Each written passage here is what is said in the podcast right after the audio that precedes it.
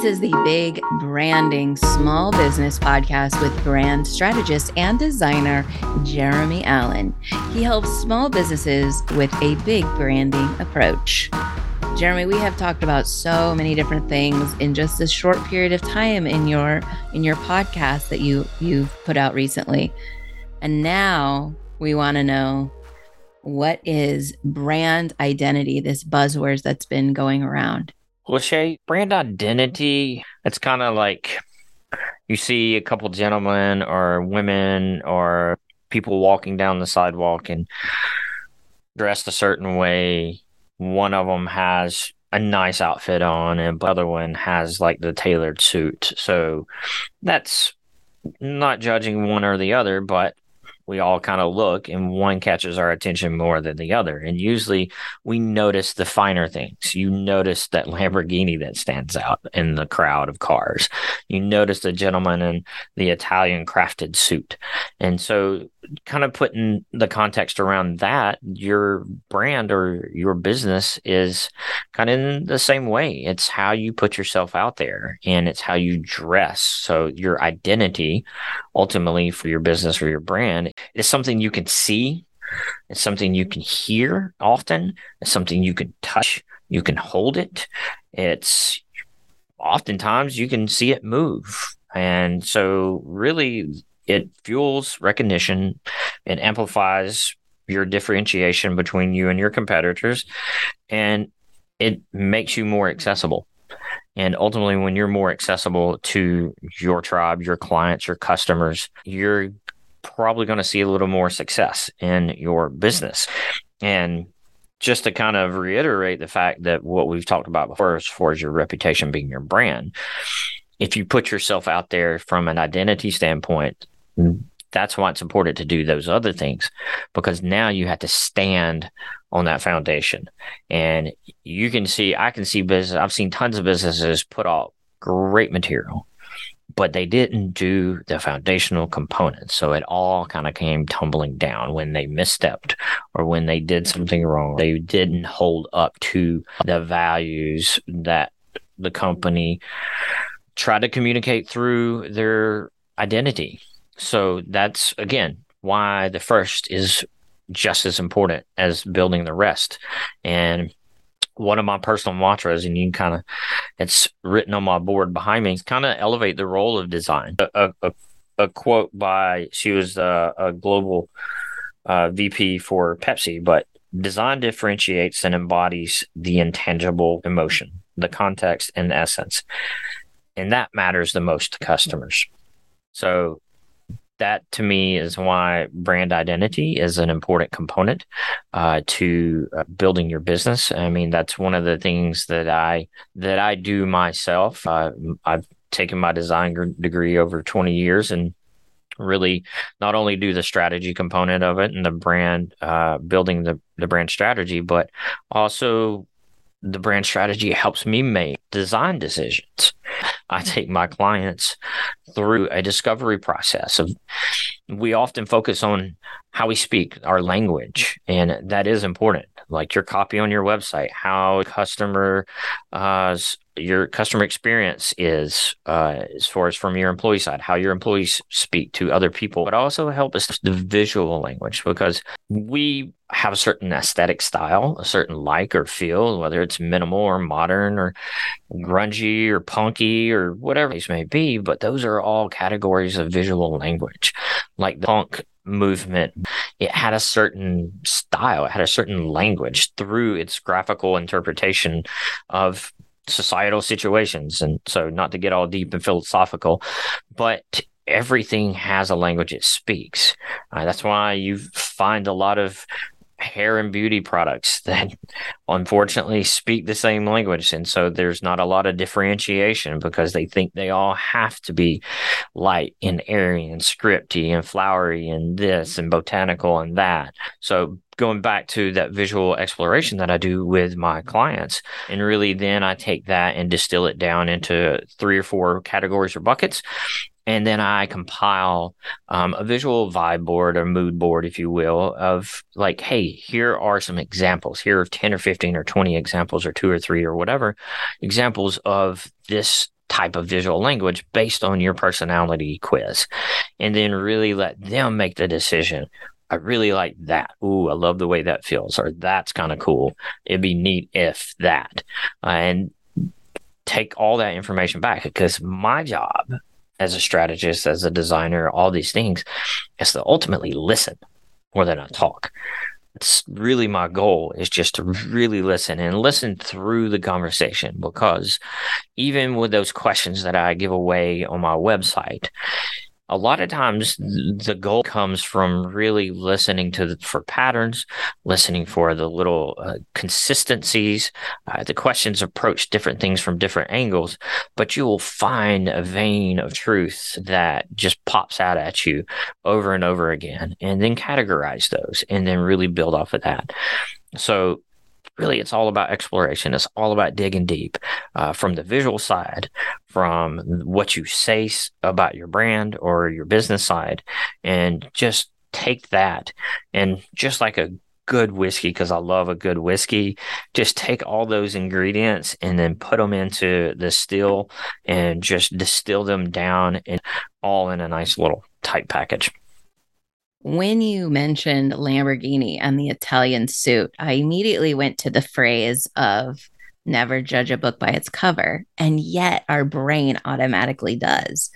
Because you're so right. Our brain will pick out the fancy car when it's in a parking lot of, you know, minivans and SUVs and compact cars. We'll go, oh my gosh, look at that car over there. And if it's a different color too, I mean, our eye tech just automatically just goes to it, it's attracted to it. So, brand identity, you're really talking about, you mentioned personality.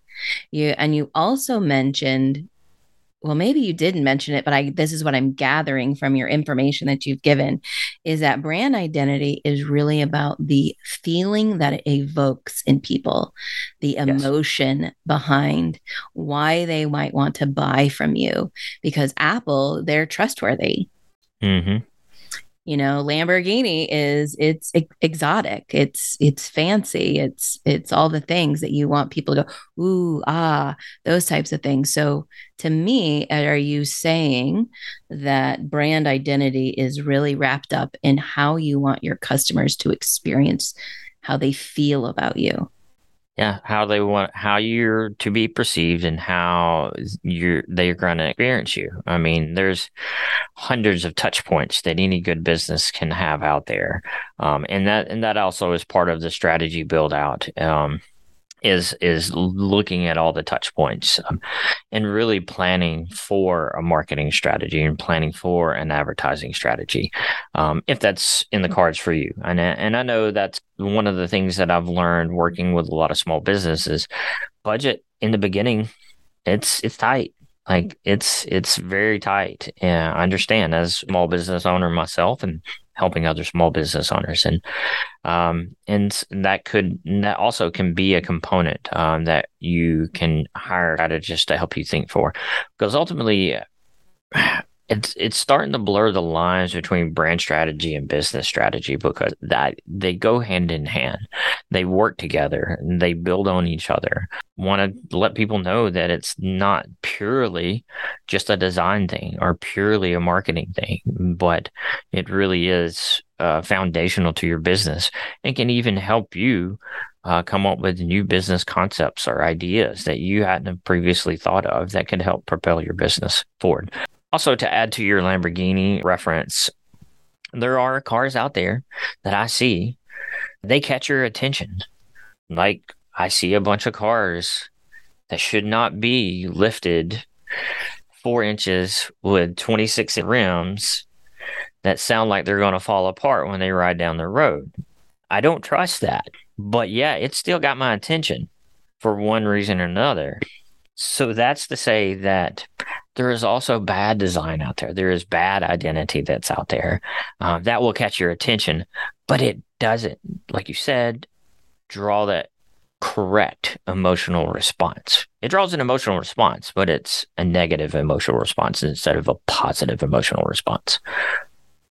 So, in thinking about um, a small business owner, they really want to think about how their customers experience them, positive or negative. Yeah. And then just to go slightly in the weeds with the whole identity thing, I mean, fonts, colors, logo, all those things are going to be touted as like important things that you need. And really, those are just a very tiny piece of the larger puzzle. Uh, those are the things that uh, all the emotional components and all the DNA digging we've done.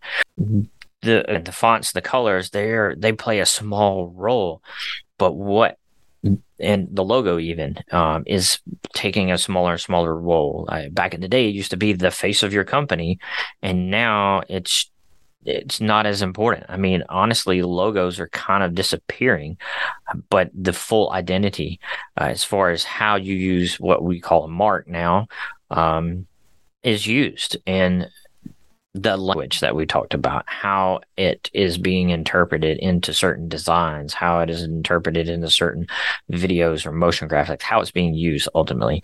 And I've seen something as simple as a colon for a company turned into a mark, and it builds this beautiful extension of language for a brand that just makes you feel invited and warm and just off of two dots.